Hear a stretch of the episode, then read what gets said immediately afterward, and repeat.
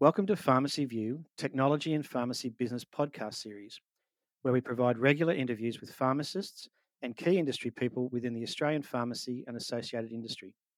In each podcast, we look to discuss aspects of pharmacy operation and how technology is improving or interacting with each guest's current role or pharmacy related business.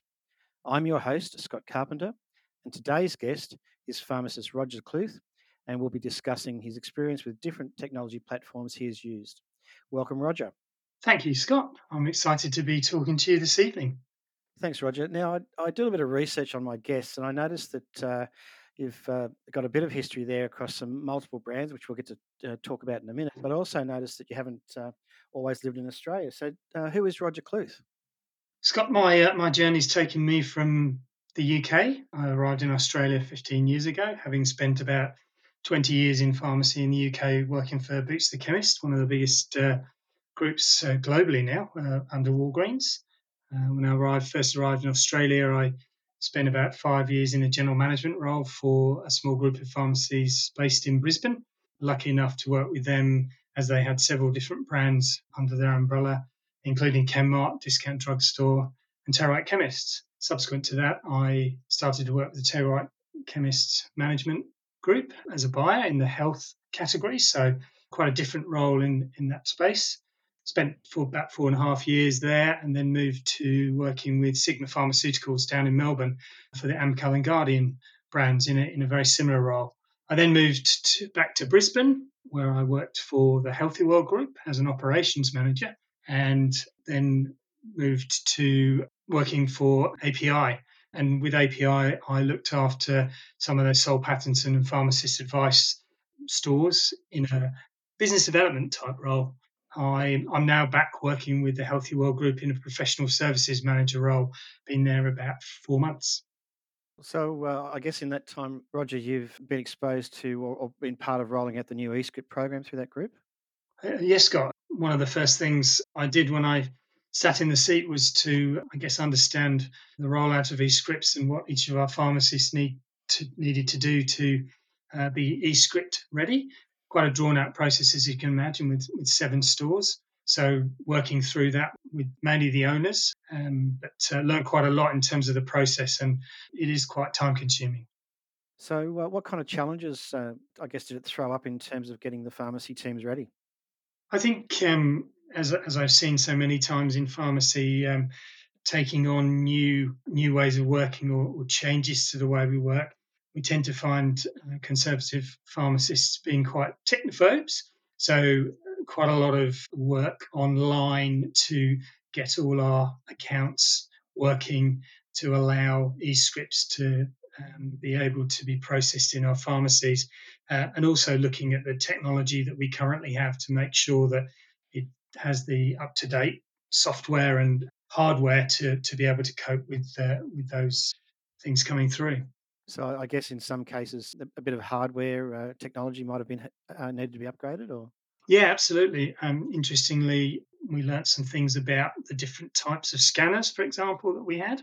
So there's different types of scanners that if you have the wrong the wrong type, a 1D scanner, you can't scan your e-scripts in. We found that out the hard way and uh, realised that we needed 2D scanners to be able to accept the e-scripts uh, when they come into the pharmacy. Okay. And I, I, guess it's still possibly early days, and it might be something we can talk about again uh, in a couple of months' time. But has there been, what, what's the customer acceptance been like?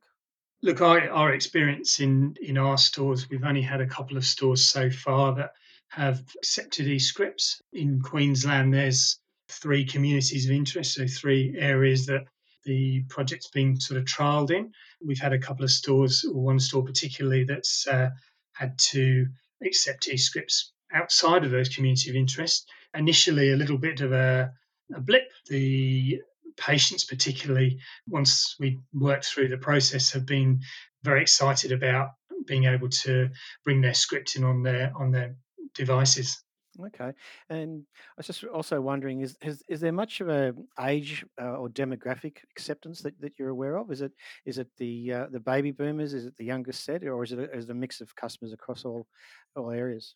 interesting the, the, the first few that we've had have been probably the 30 to 50 age group okay But Yep. we've we've recently also been working with patients to become members of our app sign-ups applications, and we're having patients as, as old as 80, 85 who, who are wanting to use that because of the platform that they offer. So there, there is a take up for the for the older demographic, and we're certainly seeing more acceptance uh, as time goes by. Okay. So, uh, so the app program you're talking about is this like the Script Ready program? Yeah, so a few of the brands and banners already do the do do the apps. We use the Pharmacy Guild My Pharmacy Link app in all our stores, um, except for the Priceline store that we have, but that also uses the same platform, the, the Guild platform. So we're seeing a, an uptake in, in using that rather than the traditional SMS reminders that uh, we've been using up until this point. Um, those are still in play, but certainly the app is the way to go because that will be the platform that will be able to interact very well with eScripts. Okay. And what uh, kind of interaction have you had with the doctors in your local medical centres? Are, they like, accepting or are they jumping on board fairly quickly with this, or is there, you know, what, what's the uptake like? Yeah, well, well, interestingly, the the reason that our farm, the one pharmacy that has taken eScripts in, has done that is because their local doctor has started to prescribe this way, uh, and they were wanting to do it rather than us approaching the doctors. So, I, I think there's a there's a difference in in certain areas. We're certainly seeing that, that some of the doctors are, are quite keen to to uh, I guess embrace the opportunity and it's certainly very much a, a thing that will be beneficial in terms of having scripts secure and, and uh, reducing the errors that you can get through through the paper platform. So, um, Roger, if someone's listening today and are either in the process of preparing or in the early days of rollout, what kind of guidance or suggestions uh, can you give them in from from your experience? Uh, start now, definitely, um, because it is quite time consuming. And I think there are some really good online training programs that can show people step by step. A lot of the dispense software providers are very um, enabled now in terms of the process. Uh, and certainly we had some help from from our software provider to to make sure that we stepped our way through effectively. So I know uh, from a couple of conversations we've had previously, we'll um, we'll step away from the dispensary because uh, you might be considered uh, one of, uh, of a few pharmacies that uh, has a lot of interest in what's going on in the front of shop. And can you talk to us a bit about efficiencies and, and the use of technology that you've been involved with with front of shop programs in, in pharmacy? Yeah, uh, look, um, what was really interesting to me when I first came to Australia is how advanced the UK were in terms of the uses that they had for technology in in processes and systems and replenishment, particularly. Boots were doing some of the things that even pharmacies are not doing now and using auto replenishment for their stores. So very much maintaining or the stores maintaining a, an accuracy in their in their stock files to allow auto replenishment. And I'm seeing that sort of more and more in, in some of the, the groups, particularly. We've, as I say, recently joined uh, one of our stores into into Priceline, and um, what I'm really excited about is working with them because they have the, an auto replenishment process. That's been something that you know I'm very I've been very passionate about for for many many years, particularly when we've been or I've been using it um, back 20 odd years ago. So, Roger, talk to me a bit about your passion for, for pharmacy front of shop and the use of technology. Is there anything that you're using or that you've seen lately that's um, you know uh, you're quite excited about, and you know what, what it means and what what uh, pharmacists should prepare for if they wanted to go down this path? Yeah, something I'm been particularly excited about is electronic ticketing that I've seen in a few pharmacies recently. I think the opportunity to control pricing from back shop and for the price to change on shelf really at the at the click of a button opens up many opportunities for pharmacies to be more nimble in terms of their pricing strategies and structures on a daily or even hourly basis. So that for me is, I think, a really good opportunity for pharmacy as a as a as an industry to really embrace that kind of thing. So, if I just to, to clarity uh, point, so we're talking about the say electronic shelf labels or the uh, the shelf strips, where effectively the the pharmacy point of sale system tells the the digital display in front of that stock what it should be displaying in terms of description, barcode, price, etc. That's that's what we're talking about here, isn't it? That's right. Yes. Yeah, so um, so I guess uh, again from a from a management perspective, that's you know almost a, a significant change in mindset because the, the minute you change the price in the computer, it would then be updating the price on the shelf compared to having to print a label and then someone go out and change it over, which is always you know fraught with danger because we get interrupted or uh, we forget. That's right, and I think it's it's an aspect of of many pharmacy businesses that isn't looked at regularly. Don't get me wrong, a lot of the brands and banners are on top of those that pricing, but even on a on a daily basis to be able to look and, and to change. Whereas, you know, often at the moment it's a download file that you have to get into the uh, computer. And as you rightly pointed out, you then got to print off tickets, set the change, and then go to the, the, the shelf to change that price. So there's a real efficiency, I think, in in that kind of technology. Oh, and it sounds like a few pharmacies are already starting to embrace this technology. So it'll be uh, watch this space, and again, uh, we'll we'll do some more research on this and see what else we can uh, bring up into the future. So, um, Roger, again, uh, in terms of your, I guess your experience with pharmacy, both uh, in the UK and here, and again, whether it's the dispensary or, or the front of the shop, what what areas do you see in terms of uh, immediate future or even future where technology may play a part? There's several other things. I think the development of wireless technology in stock management is certainly something that a lot of pharmacies probably haven't embraced to date.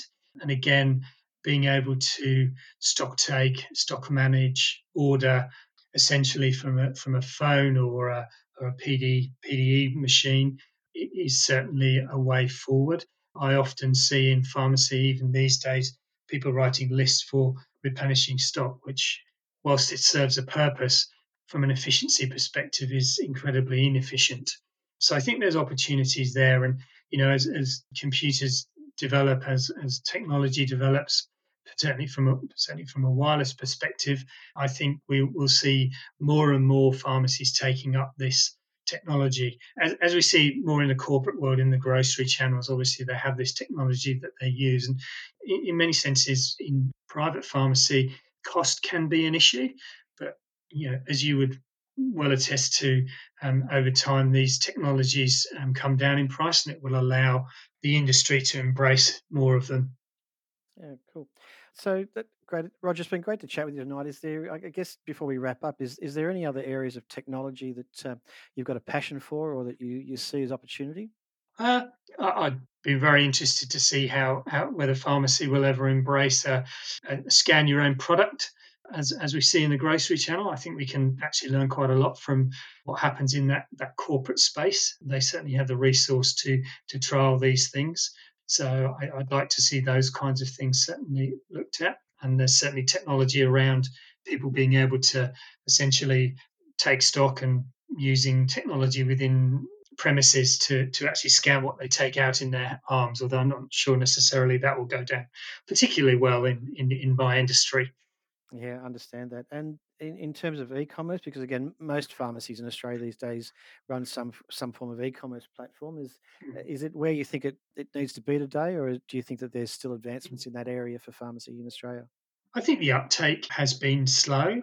Uh, I think given the recent pandemic or current pandemic, I think we've seen a lot of technologies uh, fast tracked and a lot of people and a lot of organizations and businesses saying, well, these are the kinds of things we probably should have got into previously. So, given the current circumstances, let's try them. So, I think there'll be more of a, a desire to try new technology sooner than, than perhaps there has been in, in what essentially is a very conservative profession. So, so I'd, I'd like to think that in some senses, what's happened has fast tracked some of the, the opportunities, and that's certainly been the case with the with the eScript program. You know, at one stage we were talking about rollout in November, and and here we are sitting in September, and it's already been out for for several months. for some time. I guess on that note too, then in terms of pharmacies that you've been involved with in, in one way or form, has the current pandemic environment created any activity around social media and social media contact with customers? A, little bit in the businesses I work in. There's certainly been some activity. Uh, we've certainly seen an increase in um, click and collect activity, which was something that we weren't using as effectively uh, as we were previously. We do have the organisation I currently work for has a has an online site, and that's certainly been incredibly busy over this period. So I think customers do still like the the bricks and mortar experience, and I I've no doubt that when they're able to in in each state to come out of lockdown, they'll take the opportunity to to re-engage. And I think it's really important for us as a profession to be able to to have that face-to-face contact from a consultation perspective. Yeah, cool. Thanks, Roger. Look, I think we'll, we'll wrap it up there tonight now, but it's um, been great to chat with you. If someone listening to this podcast series or episode at the moment was interested in getting in contact with you, what's, what's the best way for them to reach out? And, and we'll include this in our, uh, page description as well if you're interested. Yeah, look, um, you can certainly find me on LinkedIn. My profile's on there. I think my contact data is on there, but by all means, give me a, a call on 0413 178 404 or contact me via email, Roger rogercluth at hotmail.com. That's great. Thanks, Roger. Roger, it's, it's been great to chat with you tonight and uh, look forward to staying in contact. Thanks, Scott. Uh, really enjoyed it. Thank you very much.